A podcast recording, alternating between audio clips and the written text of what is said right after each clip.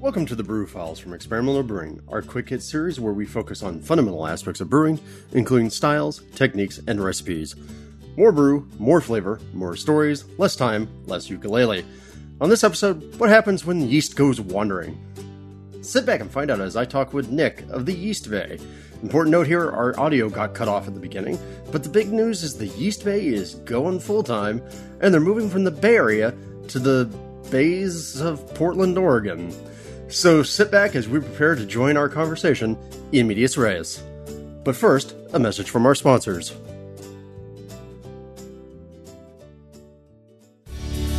Do you own a copy of John Palmer's How to Brew? If so, you know it's one of those truly indispensable resources for brewers. Well, it's time to replace that old dog eared copy because our friends at Brewers Publications have just published the fourth edition of How to Brew, and it's a totally new book. The new How to Brew clocks in at 600 pages, and every chapter has been updated and expanded, and there are five totally new chapters to boot. So grab your copy at your preferred beer book vendor or buy it from the Brewers Association store if you want to get the book and support craft breweries at the same time. More info at brewerspublications.com. Family owned Atlantic Brew Supply is the biggest homebrew shop in the Southeast. No gimmicks, no multinational corporate overlords, and no BS. Unique ingredients from local suppliers, including malt from neighboring artisan malt house Epiphany Craft Malts and award winning recipe kits, including the Toll, Raleigh Brewing Company's GABF winning Imperial Oatmeal Stout. Plus, we've got pro level equipment and the best in cask supply equipment from sister companies ABS Commercial and Cask Supply. Malts, extracts, and more, all available by the ounce, an on site calculator to help you craft your best brew, same day order processing, and guaranteed two day shipping for East Coast customers. Get 15% off your first order when you use the coupon code BREWFILES at checkout at Atlantic Brew Supply. The American Homebrewers Association, a community of more than 45,000 individuals who share a common passion beer. Since 1978, the AHA has promoted and advanced the most delicious hobby in the world, providing brewing resources, supporting homebrewer friendly legislation, offering exclusive member deals at breweries and homebrew shops, and hosting one of a kind events like HomebrewCon and the National Homebrew Competition. Join your beer loving peers at homebrewersassociation.org.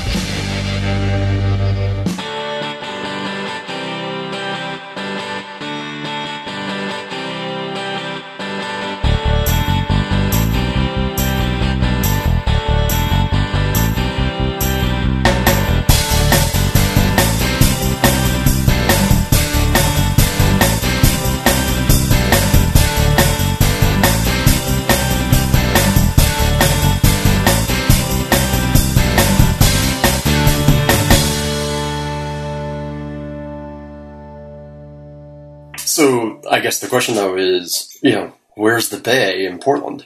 Uh, we've we've actually found a couple small ones. They're they're bay looking.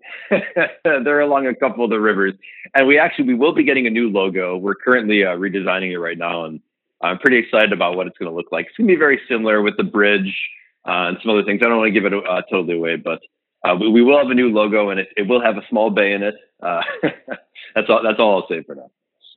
And that is that is the first question I've gotten. Everybody asks me, "Are you going to change the name?" And uh, absolutely not. We've built a really great brand, and um, you know we love the name. Everybody loves the name, so it's it's something we're going to keep. It makes sense to keep the name. It just, now it's funny because you're going to have to retool the legends. We were born in California, and we're proud of that. We, we wear that as a badge of honor. So let me ask, going full time. I mean, I mean, you've been working this deal pretty well with White Labs, where they do propagation and manufacturing of your your colonies. You're doing in the past when we talked you've, you've had a lot of fun with the the isolation and the you know identification aspect. So what changes now that you're going full time? Yeah, well, I think some of the main changes that full time I have, you know, another 40 hours a week of my life back to focus on my customers and to focus on growth of the company. So, you know, over the 5 plus years I've been in business now, Uh, we've actually grown pretty aggressively, just organically, and this has all been word of mouth. You know, we don't do any direct marketing. Uh, just because I have a day job right now, it's even hard for me to go go out and and touch base with a lot of brewers on a regular basis because things are just so busy. So, getting that time back will be great to go out and meet with customers. And uh, I definitely want to you know hit the streets a lot more and go out. You know, maybe once a month, travel to you know, some cities where a lot of brewers use our yeast and touch base with them more frequently and kind of say, hey, you know, how, how are things going? Taste their beers a little bit more frequently, uh, be able to kind of offer a little bit more advice to them. It's going to be, it's going to be very exciting. Has there been a brewery out there that has been using your yeast that blew you away with what they made with it? Ah, yeah. I mean, definitely in Portland. I mean, where we're moving up to, we do work with a number of brewers up there, and it's been. I think that's what's been most exciting is going up there on house hunting trips. I've actually been able to touch base. I mean, I'd say you know before it was maybe twenty percent house hunting, eighty percent brewery hopping, uh, which was really fun because we got to go to a lot of breweries and, and taste a lot of beers. And that is, that's really exciting to me. And that's, I think it's important to kind of taste that final product because it really informs me a lot better on how brewers are using our cultures and it informs me better on how I can uh, let other brewers know how to use our cultures. Has there been any surprises, like anything that yeah, a brewer pulled out on you and you were like, oh, I, I never thought of that? Not really. I mean, it, it, has been pretty surprising the difference in character that some brewers can coax out of different yeasts, especially Brettanomyces, where I'll taste, you know, something made with one of our strains from one brewery and then something from another brewery, and it's just kind of blows me away. And I, I, I can't mention the brewery because they actually, so we, we produce a custom part number for them uh, so that, you know, they really don't have to disclose to anybody which yeast they're using. They kind of hold that as a trade secret. Uh, but they've been able to coax an incredible amount of character out of our Hazy Days blend, which is our new hazy IPA blend that we released maybe uh, three months ago, but they've used that for their house use for a while now, and the amount of character they're able to get out of it is just uh, absolutely fantastic, and it's it's even like bigger and juicier than any of the the beers I've tasted with it before from other breweries. So it's pretty impressive. Yeah, there's a, a lot of different things that can can cause yeast to do a lot of fun. Oh yeah, and they they have a lot of fun toys in that brewery too. So they uh, they definitely put them to good use. Uh, in the production of that style of beer, I think there are a good number of brewers out there who they're not so much about the beer; they're about the the shiny little toys. Yeah. well, if you put them to good use, you know, it's uh, it's it's a good thing for everybody. Well, and speaking of toys, uh, what new toys do you have for brewers to play with? Ah, in terms of cultures, we actually have a lot of good stuff coming down the pipeline here, and uh, I actually think before I, I move on to any of the cultures that we have, you know, taking the Yeast Bay full time in Portland is going to be a really great opportunity for me to not just grow the business and touch base with more customers, but really to put a, a, heavier focus on our beta program. And in terms of, I guess, new toys, I'll have a few new toys in terms of propagation equipment where I'll be able to scale my beta program up, uh, you know, more than an order of magnitude what I have it now. So be, being able to pump out a lot of those really new, unique cultures and get those out to brewers. I mean, that's the whole reason I started this company and the whole mission of my business uh, is to get new cultures out to people. So to be able to scale that up is going to be uh, pretty exciting. But definitely one major change that we won't be making. You know, as as I knew I was going to move and take the Yeast Bay full time, an obvious question was, am I going to branch off on my own? Am I going to just you know start my own facility and take the Yeast Bay, um, you know, totally had do everything on my end, so isolation, characterization, and manufacturing. And that was kind of a difficult decision for me to make. And you know, basically over a period of time, I just wrote out what I thought the pros and cons would be of whether I continued to work with White Labs on a contract manufacturer basis or uh, whether I decided not to. And quite honestly, the only benefit I could really think of was uh, an increase in margin, which is always great. You know, if you make, you know, everybody wants to make more money, uh, which is awesome. But ultimately, the the list of cons was a lot longer, and really that the loss of that relationship that I've curated with White Labs over the last you know almost six years now is, is something really special. It's a great relationship, and I think we both have a lot of loyalty to each other. And you know, I think I, I almost owe it to them to continue to work with them. I, I, I can't imagine just saying, "Hey, thanks for helping me grow my business this large," and then okay, bye. um, I guess that's just not something that's in my character. I couldn't do that. And then thinking about the need for uh, further investment. So I don't have the cash to make a giant facility. So that means I would have to take a lot of time uh, with my business down to go out and seek investment, which I think I could do, but quite frankly, would result in a loss of ownership for me. Uh, whereas I'd be giving up a lot of my business during a time where I think I'm going to actively start to grow it. And on top of that, uh, I'd really be beholden to investors where right now I get to produce the cultures I want because I'm in complete control of the company and I get to totally focus on new and unique cultures where if I have people heavily invested, I might find myself in a situation where uh, they're saying, "Hey, what are the what are the ten best selling strains in the world?" Of which none of them I currently sell, probably, and they'd say, "All right, start cranking those out." and at that point, I think I would start to deviate so far from my original mission of the Yeast Bay uh, that it would just become something totally different entirely. So, uh, I think it's safe to say that in the foreseeable future, and I think in, in perpetuity, we are going to continue to work with White Labs. Uh, they've been fantastic partners, and I think that partnership really is guaranteed to develop more over time with the potential for a joint venture up in the Portland area, which I think we're both really excited about and was a, big topic of conversation when I met with them the other week. So uh, the amount of opportunities that that relationship offers to us and to White Labs, I think is, is substantial for both of us. And we're both really excited about uh, the move up to Portland for me and, and going forward as a as more of a partnership. I mean, the one thing I always think about with with Yeast Bay is you you always have such unique items uh, for people to use.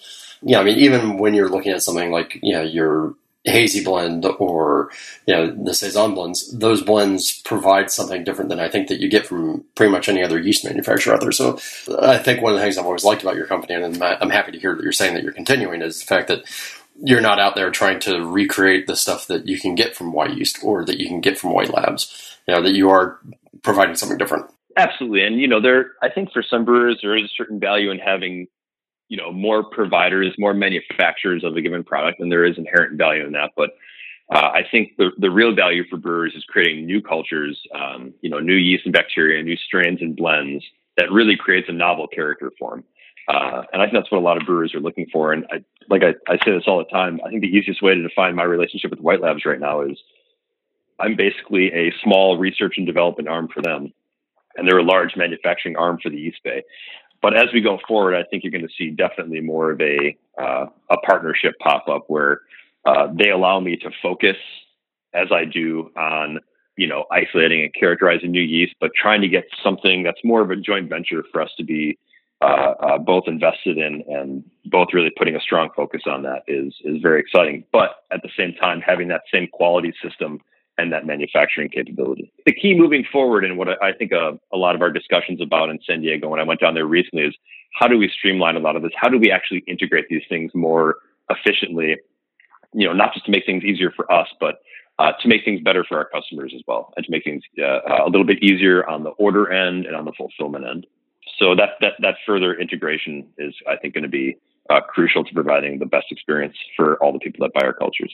Good. I mean, I think if it if it increases the ability for people to get their hands on your on your toys, then I think that's a, a good thing. And yeah, I mean, it sounds like you guys have a, a, a, great working relationship. So there's a lot of a lot of trust there. Absolutely, and that's the kind of thing that takes you know it's taken us five to six years to get to this point. It's uh, it's it's it's been a long road, and the nice thing is that you know it's like any business relationship. You'll have missteps here and there, but I've always really been amazed at how fast we're able to get over small hurdles or even bigger ones that that come up and and find a productive way to move forward and, and to learn from it. It's been it's been really cool. I mean, this is obviously the first time I've ever started a business and you know, kind of feeling this out organically has been uh, uh, an interesting experience for me. But I, I definitely couldn't ask for better partners to work with. Let's uh, let's talk about toys. Uh, what sort of new toys do you have for people? We talked about the hazy uh, the hazy blend. Yeah, the hazy blend we put out about three or four months ago. Like I said, the one brewery in uh, um, California that I visited recently, they're doing phenomenal things with it. But a lot of brewers just sent me beers and I'm just blown away with the character they're able to get out of it. It's, I think it's a little bit easier to work with than just our Vermont ale. Uh, they like it because they can harvest it a little bit easier and it's a little bit more predictive in terms of character and attenuation.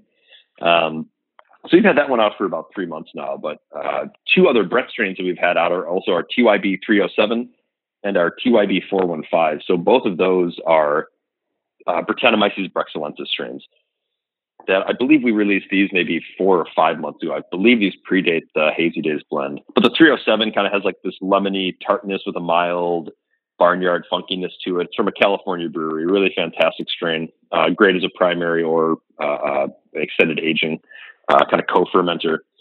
Uh, and then our TYB four and five is from a Colorado brewery that's mostly tropical fruit and just dominated by pineapple uh, and produces a very dry beer, very crisp. That's the kind of strain I like to use on maybe like a, a hazy, 100% Brett style beer that's maybe a little bit heavier on hops that I want it really dry and almost kind of like champagne carbonation.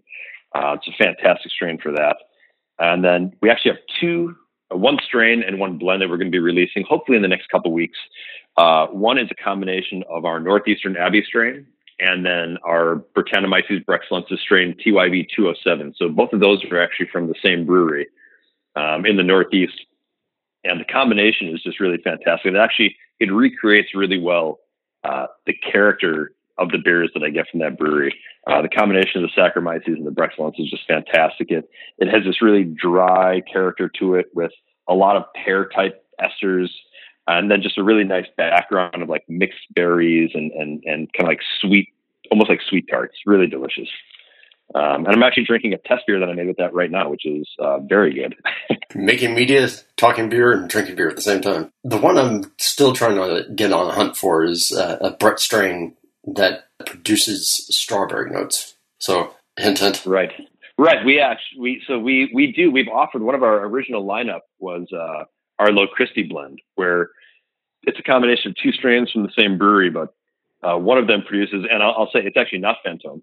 I can say that, but it produces a really intense strawberry character. We actually have a number of breweries that have sent me beers over the years uh, produced with that strain, and it's uh, it's it's really fantastic uh, the amount of strawberry character you're able to get from just the yeast is um, uh, really impressive.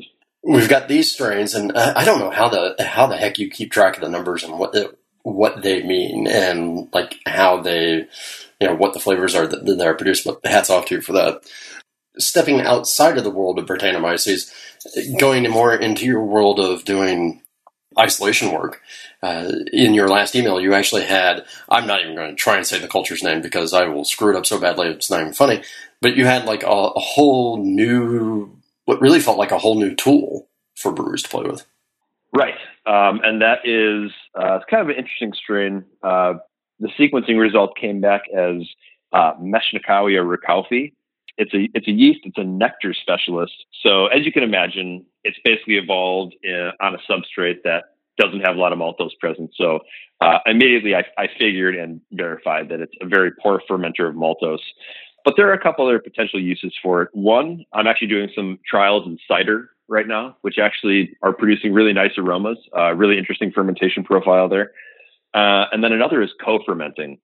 Uh, so basically using the Metschnikowia reukaufii with a strain of either Brettanomyces or Saccharomyces because these yeasts can produce a decent amount of glucosidases, which can actually have an effect on molecules like hop glycosides, where you have this really flavor active molecule, this aglycone that's bound to a sugar. So together as, as a bound component, as a single molecule, they really don't, you can't detect a lot of character from it. But when you can cleave that linkage and free that flavor molecule, that's where you start getting this, this flavor active bioconversion in the beers. So we're looking at doing a couple trials actually. We're working with one brewery, uh, Altbrau, which is a newer brewery in the Bay Area. It's uh, started by Tim Decker, and he's really putting a, a, big focus on native ingredients, local ingredients. And actually, I was out with him doing this wild capture uh, when we discovered this. So uh, he's going to be working on co-fermenting this with a number of Brettanomyces strains. Uh, and then we're working with another uh, larger brewery that we do quite a bit of business with. Uh, they're interested in using it with our Hazy Days blend and our Vermont. So we're going to be doing a lot of side-by-side trials of, you know, either a strain or a blend of Brett with Metschnikowia reukaufii and then without. And then the same with uh, the Saccharomyces, the Vermont Ale, and the uh, Hazy Days blend with and without. So let's actually talk the story of the capture. Uh, the the capturing of yeast is is very romanticized. I think um, you know Tim just wants to put a really strong focus for his brewery on um, you know native ingredients, local ingredients. So he really was into trying to capture a native yeast that he could use in his fermentations, and was really excited about that idea. Uh, and you know, I had met with him a few times. He's used a number of my other cultures to make some of his original lineup of beers.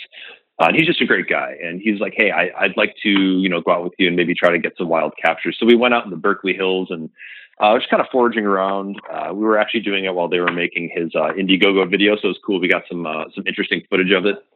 Uh, but really, just going around and trying to find, you know, some detritus, you know, maybe some berries. And these were actually off of. This was off of let's see, uh, a berry plant flower, I believe.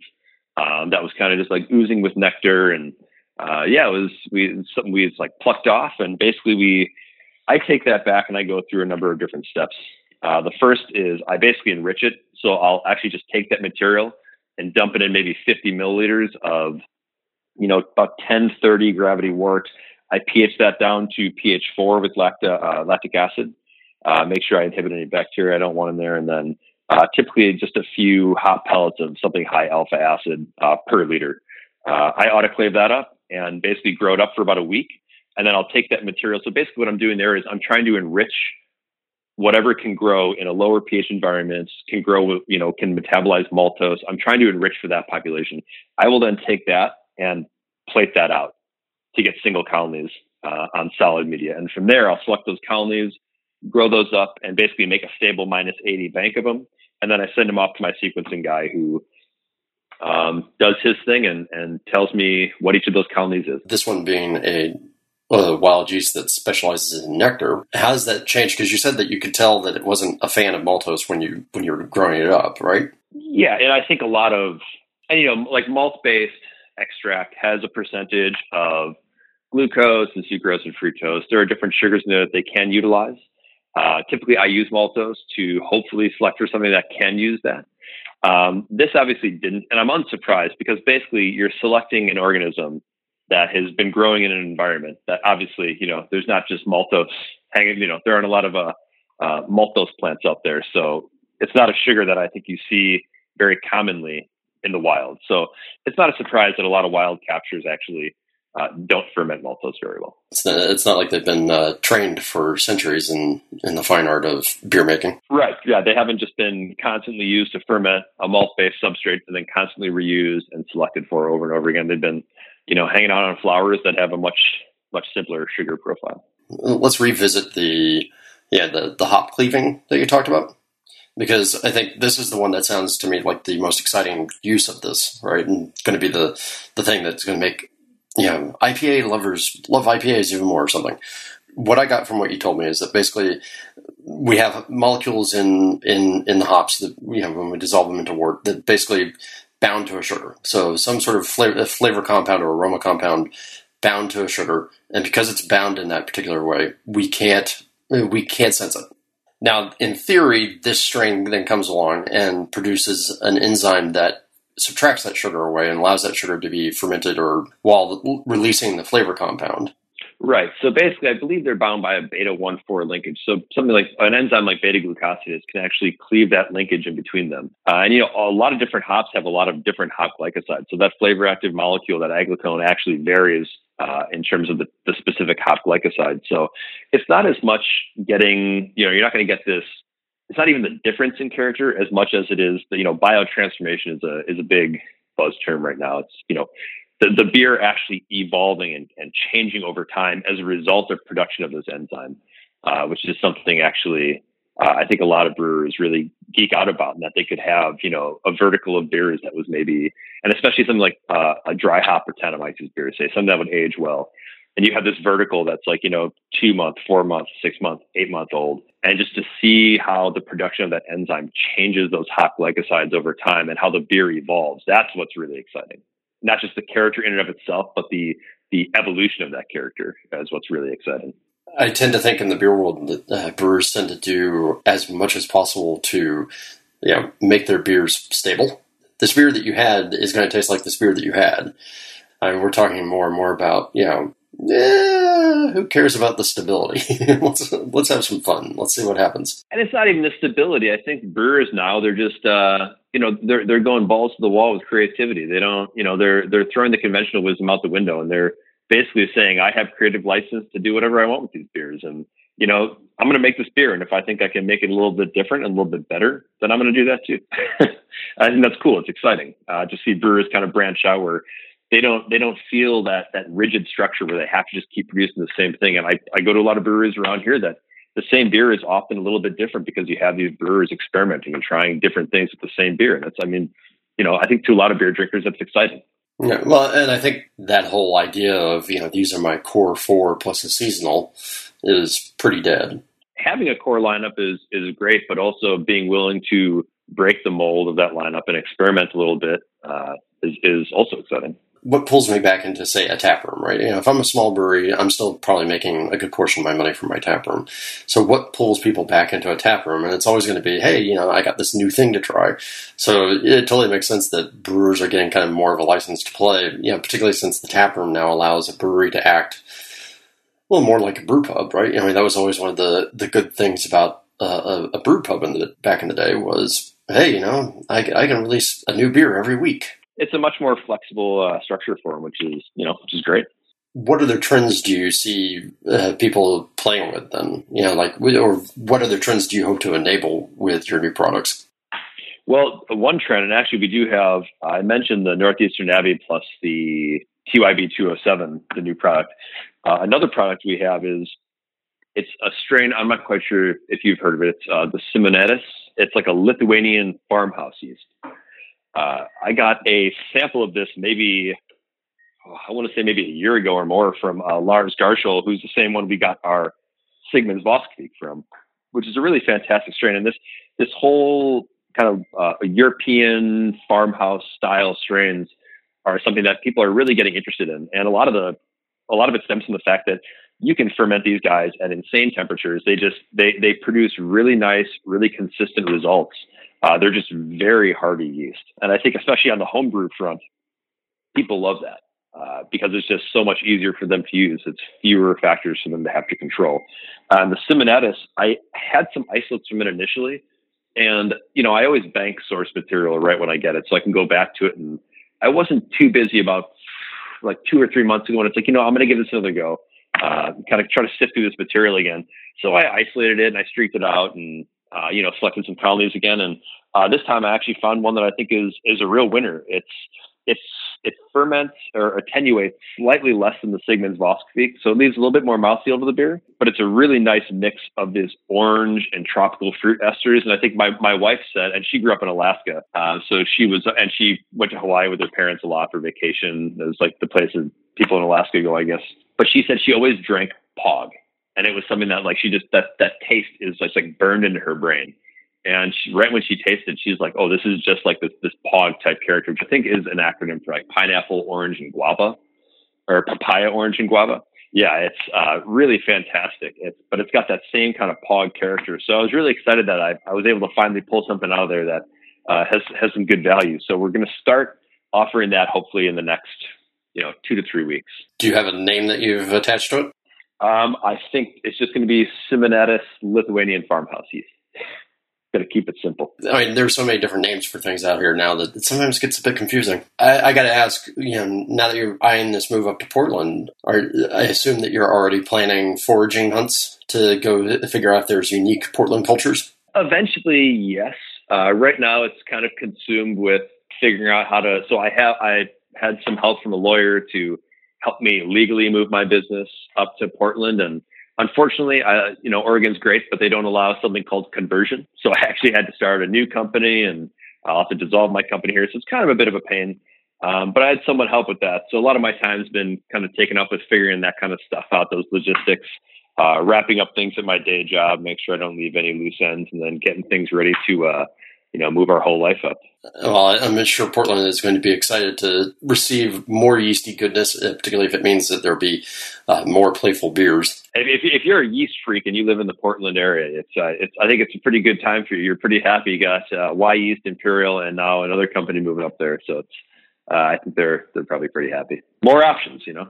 On the wild isolation front, though, we actually uh, I've kind of been helping people out. Like I helped Tim Decker out, uh, kind of isolate some new yeast in the Oakland Hills, and uh, I work a lot with the brewery in kind of the lower Midwest. Uh, I don't know if I should really say which one, but they had a number of spontaneous fermented beers that they said, "Hey, these beers turned out really great."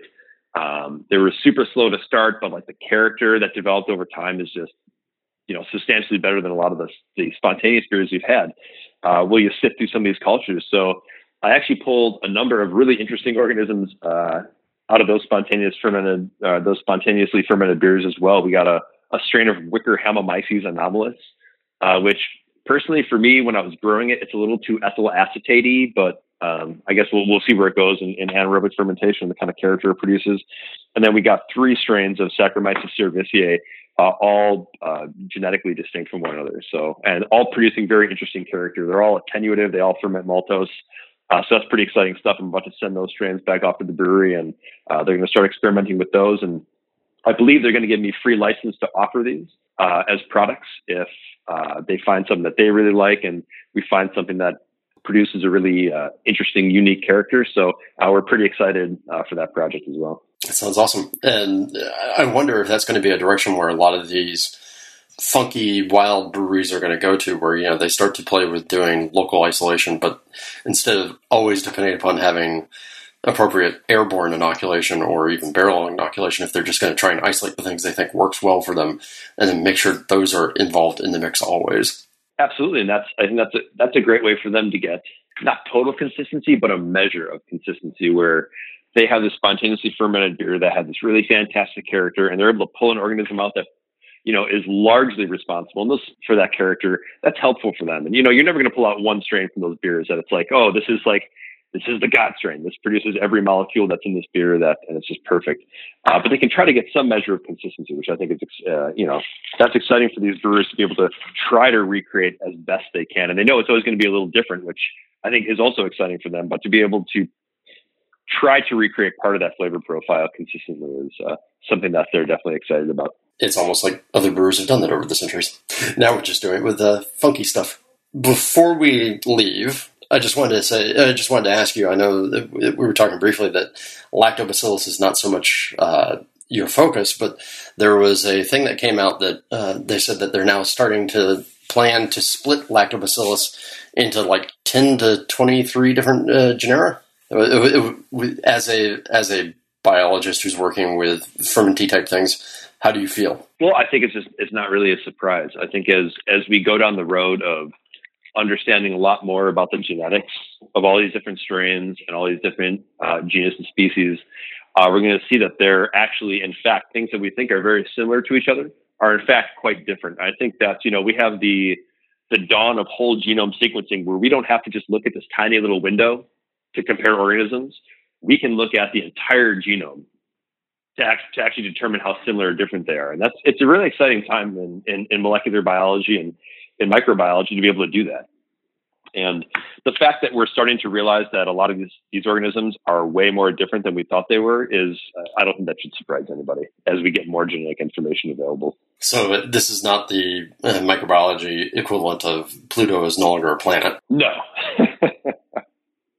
absolutely not. I think it's actually quite exciting uh, for biologists to to understand that wow these are actually really different in all these all these ways that when we were peeking through this tiny window we we couldn't tell but now we have all this genetic information that we're able to process and uh, you know the combination of whole genome sequencing and bioinformatics and the ability to actually process all that data uh, is, is is is pretty cool and pretty exciting. Yeah, it's amazing what can happen when you have more information. Oh, I was going to say, going back to that, um, those spontaneously fermented beers, I think for a lot of brewers too, and even for home brewers, spontaneous captures, you know, they have this yeast, but there's always this risk that maybe there's something in there that's, you know, slightly pathogenic, something that maybe you don't want in there. So I think going the route of isolation and, and, and characterizing these strains and sequencing them is something important for a lot of these breweries for reusing organisms, where the, the, the material that they're reusing is a bit more known of an of an entity to them where it's not as, as much of a wild card. And uh, I actually have a buddy who uh, he helps me out with a lot of my sequencing, and he's actually looking at starting a small sequencing company because he's looking at how you know for the home brewer and even for the craft brewer, it's very expensive. If you want to even do the isolation yourself and you select colonies and and you streak those out and you have these pure cultures that you send off, it's very expensive to get them uh, sequenced if you do it from an outside company. So he's looking at actually starting a small business that really caters to people that do these kinds of spontaneous captures and these spontaneous fermentations where either you can send in isolates you did yourself or you can send in you know an unisolated sample and they'll go through the isolation and they'll actually give you some sequencing results and strains back but do it at, at, at a price that's cost effective. And um, I'm kind of helping him put his business plan together and it's it's pretty exciting because I think that has a lot of value for homebrewers that you know, you can't you can't afford to spend two hundred fifty dollars a sample uh, in order to get things sequenced. But if it's more cost effective, I think a lot more people would be willing to uh, you know, take their their spontaneously fermented beers that turned out really well, and maybe try to pull some things out of them and and, and get them sequenced. And, and it's, it's definitely a very ex- uh, exciting time with that in regards to uh, uh, uh to that. It's amazing what can happen as uh, technology gets further and further available and you know more readily usable by you know folks who aren't multi-million uh, dollar sort of organizations. Yeah, and I mean, even for me, it's it's uh, it's pretty difficult with all the sequencing that we do to keep it cost effective. We don't we don't do it in house. We I have you know a friend that helps me out with this, and um, that's how we're able to keep it cost effective and do all this sequencing. But uh, if I were to pay for this myself, that's I mean that's it's a it's a pretty big financial burden to actually sift through all this, provided the fact that 95% of what I get sequenced, I'll probably never offer or make a dime off of. Uh, so to spend a pretty exorbitant amount of money getting things sequenced per sample, um, that's it, it, it becomes problematic. Better, faster, cheaper. That's how that's how things are are tending to trend. Hopefully, as our friend develops that company, if uh, if he can find a way to make this work, uh, that's definitely something that will help him promote because I think it has tremendous value for, uh, like I said, both the homebrewing and craft brewing communities to make that kind of thing more cost effective, determining what organisms you have, determining that they're safe, and giving you a solid sequencing result of saying this is in fact what this is, uh, that's uh, I think has, holds tremendous value for people that are really starting to get into the spontaneously fermented beer realm, which is becoming more popular, you know, throughout the United States. Brewers like to have information, so if we can get information to brewers in, into brewers' hands, it'll be a good thing. Uh, and I just wanted to make sure that we give a hat tip to the uh, Milk the Funk group uh, on Facebook, which is actually where I caught this article about lactobacillus being split into you know many, many, many different uh, types. So a hat tip to those guys. If you have any interest in in spontaneous or wild or funky fermentations, definitely go check out that group. It's a wealth of information. That that is the place to go. The Milk the Milk the Funk wiki is also just a, an absolute wealth of information that uh, you won't be disappointed if you're ever looking for information on anything funky, spontaneous, wild, whatever, go to the Milk the Funk wiki, search for it for five minutes. I guarantee you'll find what you're looking for. And and if you don't, contact Dan Pixley, and he'll make sure a you find it, and b he gets it up on the wiki. The guy's incredible. I, I don't know. I don't know how he does all that. Blows my mind. Superheroes uh, don't always wear capes. So uh, again, that's uh, Milk the Funk milk the funk. Nick, thank you so much for taking the time uh, to talk to us, and you know, I'm really excited to see what is going to end up happening with the yeast bay as you have to go find a new baylet uh, so that you can uh, maintain your name. I'll, yeah, I'll, I'll, tell you what. When, I, when I'm up there next weekend, I'll text you a picture of what the logo's going to look like. I'll, I'll, I'll, give you a nice shot of it. well, and I'm really excited to see what people are going to start doing, playing around with some of these new cultures, and you know what other things that you have uh, coming down the pike. So uh, don't forget, folks, if you want to be able to get your hands on some of these fine strains. Yep. If you want to find our strains, you can check us out uh, on Facebook, uh, facebook.com slash the yeast bay or uh, you can check out our website at www.theyeastbay.com. That's T H E Y E A S T B A Y.com. And um, always feel free to shoot me an email as well. I'd give you my personal email, but it's a little bit long at Nicholas Impellitteri at theyeastbay.com. So I'm just going to say email us at support at theyeastbay.com if you have any questions. Uh, and I'm always happy to, to answer any emails I come across. Thank you everyone for joining us on another episode of the Brew Files. We hope you enjoyed this time talking with Nick and his new adventure and new toys.